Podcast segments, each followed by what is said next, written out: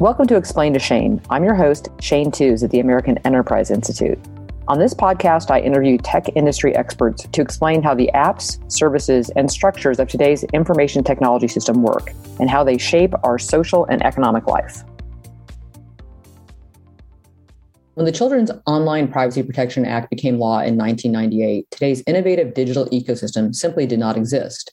But now children are using debit and credit cards, online payment systems, and social media networks, and many other technology enabled devices that involve the collection of personal data on the child user, especially these apps and the payment gateways. With this challenge in mind, my guest today, Rick Lane, decided to participate in promoting better privacy practices for kids by investing both his time and money in Rego Payment Architecture's Mazoola app, Mazoola is the only independently certified family mobile wallet that is compliant with the Children's Online Privacy Act of 1998, also known as COPPA, and GDPR, the European's General Data Protection Regulation, that's on the market today. Rick joins the podcast to discuss why he, as someone who consults for startups, decided to advise and ultimately invest in Mazoola. He also explains why Mazoola's compliance with COPPA and GDPR are important to children's privacy and their financial safety, and how Mazoola complies with privacy requirements for children, especially when financial transactions are involved. Rick is the founder and CEO of Iggy Ventures. Previously, he served as Senior Vice President of Government Affairs for News Corp 21st Century Fox, and he is still engaged in both media and movie industries. I met and worked with Rick when he represented the U.S. Chamber of Commerce on internet and e commerce issues. He and I have seen the nascent e commerce industry be built into today's digital economy. Rick always brings a lot of energy into any policy discussion. Rick, Welcome to the Explain to Shane podcast. You have a new adventure you're focused on. So tell us what Mazoola is about and how it operates, and walk us through why you think someone who advises startups, you this is a particular group you decided to get involved in. Well, thank you, Shane, for having me. Your podcasts are amazing. So to be part of one is such an honor. My involvement in Rego, which is the parent company, and the Mazoola Kids digital wallet really came about when Rego reached out to me to discuss how to protect kids online. And I've been volunteering my time on public policy issues relating to the WHOIS issue and Section 230 and others. And they wanted some advice about COPPA and this new area that they were launching into, which was the digital wallet space. And so my conversation began just looking at what they were doing. And what I found was absolutely fascinating what I found was that Rego had developed an infrastructure, a financial fintech infrastructure built from the ground up that was COPPA compliant, that their vision was to allow kids of all ages to engage in commerce online and offline without being tracked. And that was something novel and new because most of the cards that are out there, digital wallets, debit cards, targeting kids, almost all of them, I haven't found one yet that isn't like this, but they all follow the Gramm Leach Bliley privacy protection provisions, which is an opt out based on your parents. What Rego has put together is an opt in, and the total control of a kid's purchasing activities is done by the parents what stores they can buy from, how much money is in their account, who can put it in their account. And the parents have control of how loose they want that or how tight they want that. And that to me was a great way of allowing kids to learn one, financial literacy, but two, protect them as they're getting more involved in this cashless society. So I thought this was really interesting when you brought this up to me because data and information management, I think, are something that we need to spend a lot more time on. A lot of times we'll talk a little bit later about privacy. I don't I say privacy is an emotion, but controlling your data is something you need to understand is technically feasible. So this was really interesting to me. And just for a reminder to people listening, COPPA is the Children's Online Privacy Act that passed in 1998. So they were thinking about this back when there weren't really smartphones or mobile devices. This was was web based, and it's something that we still need to keep in mind because kids are exceptionally more online now than they even were in 1998. So Mazoola is the only independent certified family mobile wallet, as you were just explaining, but it's also compliant with the European General Data Protection Regulation known as GDPR. So talk to us about what that compliance looks like in practice. Sure. They go through a process when COPPA was created by now Senator Ed Markey, but Congressman Ed Markey back in the day, there was an idea of how do we ensure that these new websites at the time were going to protect children's privacy. And one of the ways to do it was either you have a complete self regulatory regime where you say, oh, well, we're doing it, and then there's no mechanism to check unless there's litigation, or to create a process where the Federal Trade Commission could certify private sector third parties that then would go through and do the analysis and walk through the processes of companies that are engaged in collecting information on children and targeting children online to become COPPA certified. And that certification process is very robust. And Rego went through that entire process and they come back. The company was PRIVO, one of the premier entities in COPPA compliance. They've been around almost since the beginning. I think they were one of the first ones, along with BBB Online. And they go through and make sure that every aspect of the collection, use, storage of a child's information is within the boundaries of the regulations of COPPA.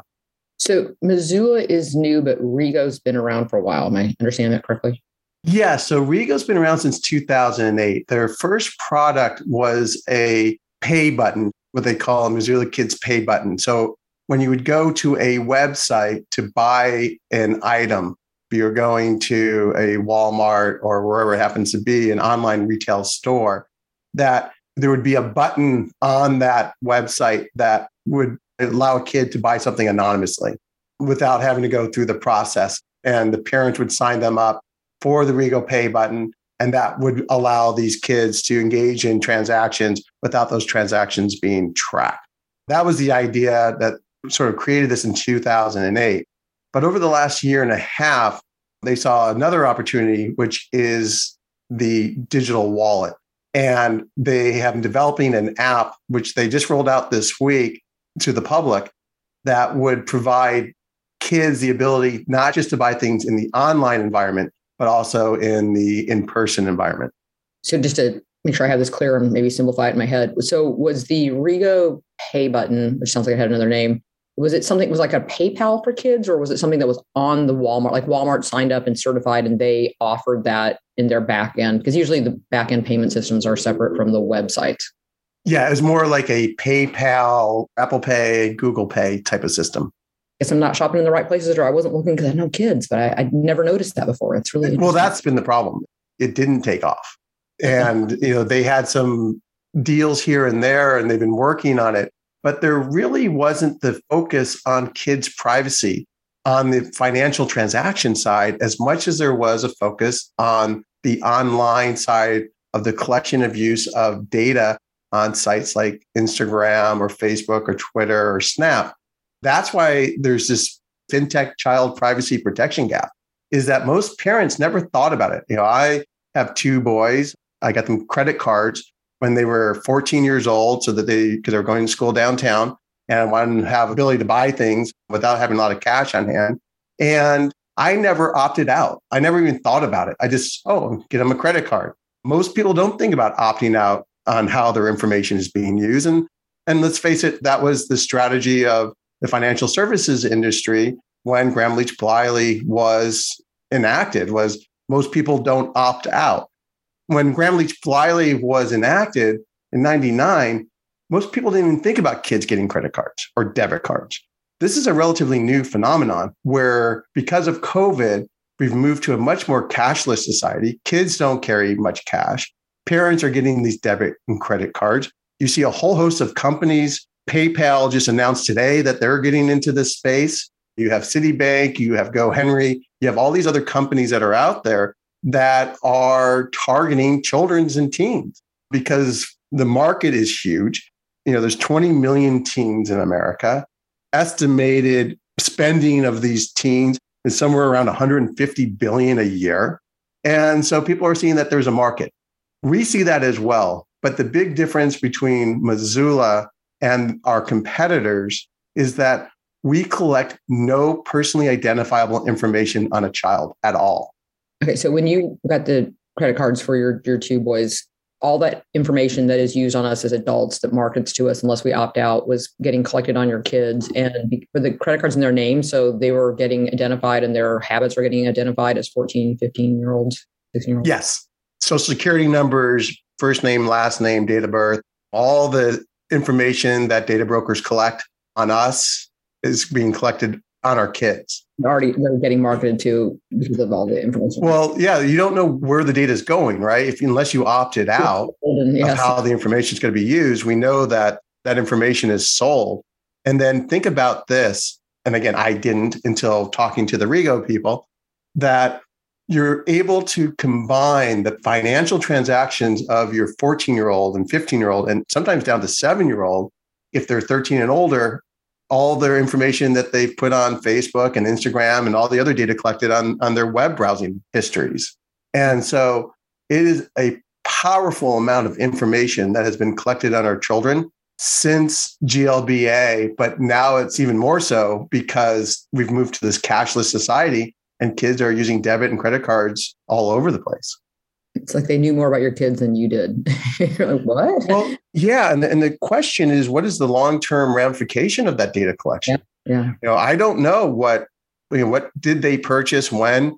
What did they buy at the local drugstore? right. You needed to pay attention to the bills. Well, that's the other thing is, you know, with Rego is parents are notified instantly when their kids are making a purchase, which is kind of, it's really great. It helps in terms of knowing what they're purchasing. But at the same time, you can pick what stores they can buy things from. So if you want to say that your child can only buy at Starbucks, Walmart, and Dick's Sporting Goods, then that's the only place the cards will work. The digital wallet will work, both online and in person.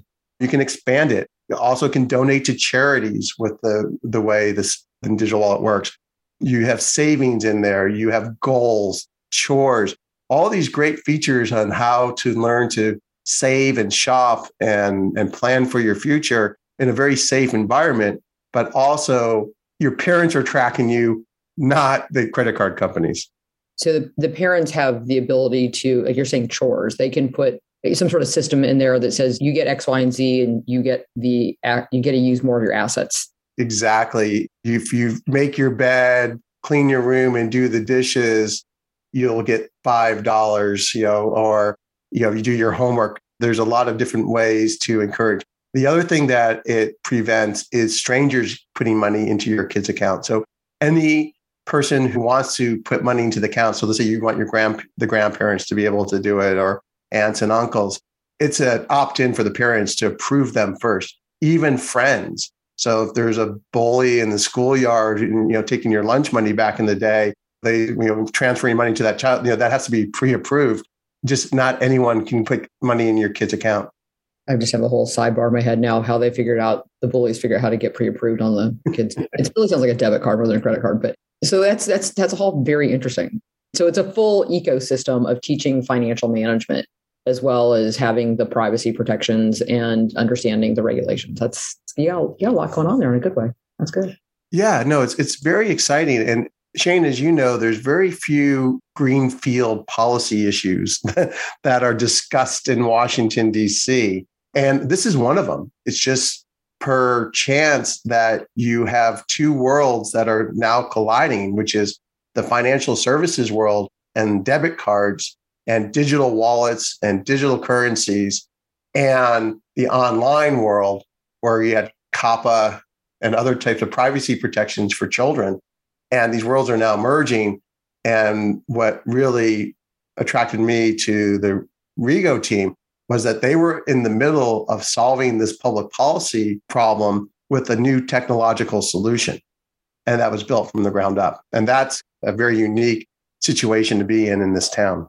So you and I have been in this space for a long time, and we were some of the early crew, and that were saying we would figure out how to do privacy, you know, by industry. Which I actually think privacy by industry has worked well in medical and financial areas. However, the technology that we have both worked on have come in and like turned a lot of this on its head.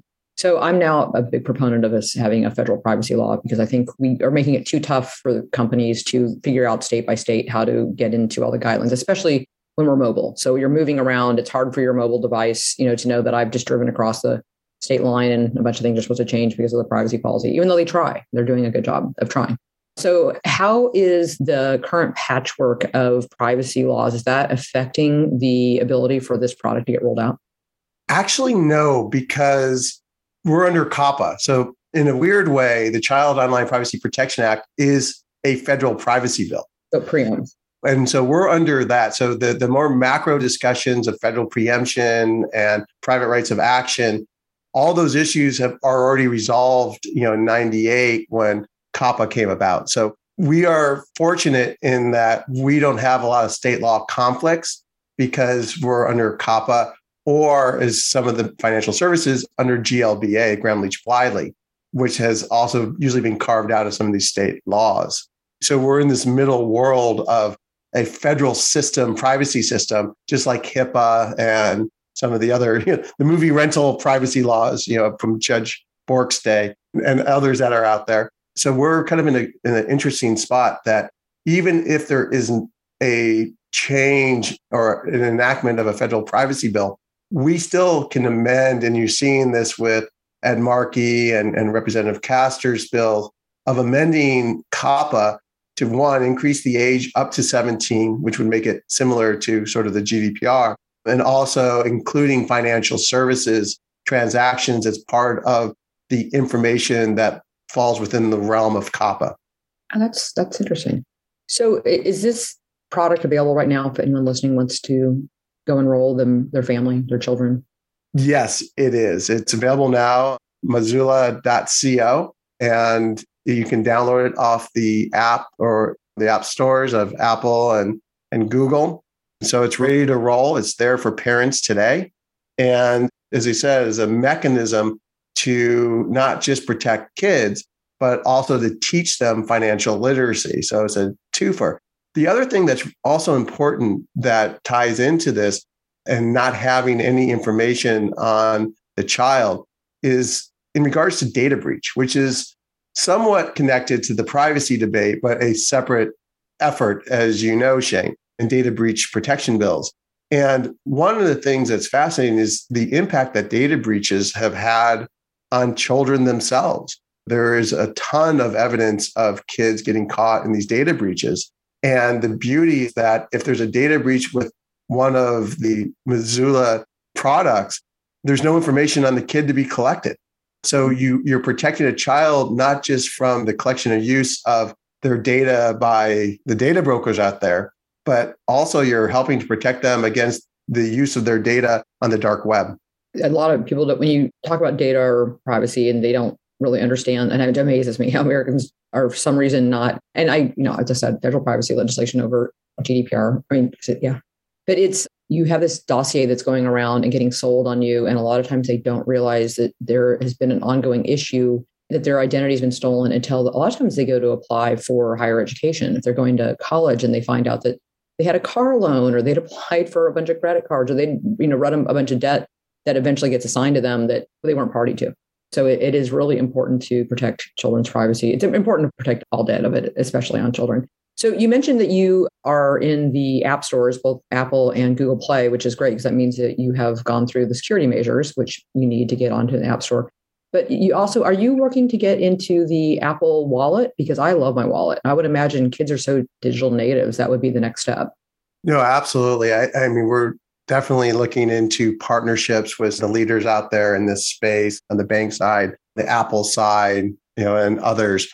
This is, we believe, our infrastructure. So we have sort of the Mazoola app that is out there in the in the public, but we also have a, an amazing back end under the Rego infrastructure that allows us to white label what we're doing. And so we could bring others into the fold who are interested in having the ability to be COPPA compliant, allow kids to buy products and services on their websites or in their stores, as well as, you know, partnering with Apple would be amazing. We do think that there's a, a great fit there as well.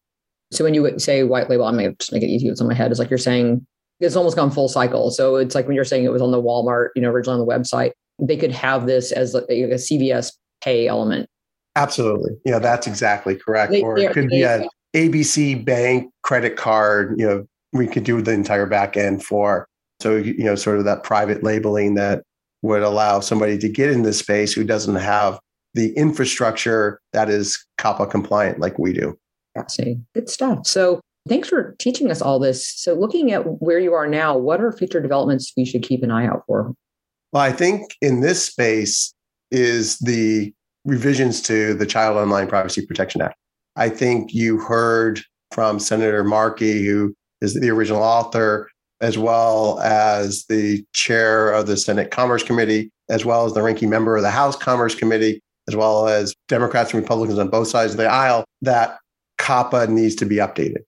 So that is going to happen, in my view, probably sometime next session. It's just there's too much momentum. The stumbling block may be that someone may want to try to tie it to more macro privacy legislation. But as I mentioned earlier, COPPA is its own separate entity and doesn't have some of the outlying issues that a general privacy bill would have to get it over the finish line. So you could amend COPPA and you could do it in a way that you don't have to bring in some of the other privacy and data breach issues. But also, what's interesting is it's not just Congress that is looking at this, but the Federal Trade Commission as well as the entity that oversees COPPA. And they too are noticing that there is this new world order in the fintech space that is targeting children and does not fall under COPPA. So you, that's another interesting place where you could see some discussions happening here in, in Washington, D.C. Well, you've certainly given us a lot to look out for, as well as you know teaching us a lot today. So, Rick, thank you so much for being a guest on Explain to Shane. Well, thank you, Shane, for having me. Thank you for listening to another episode of Explain to Shane. For more episodes, subscribe to the podcast on Spotify, Apple Podcasts, or your preferred listening platform. If you enjoyed this episode, leave us a review and tell your friends and colleagues to tune in. We'll see you on the next episode of Explain to Shane.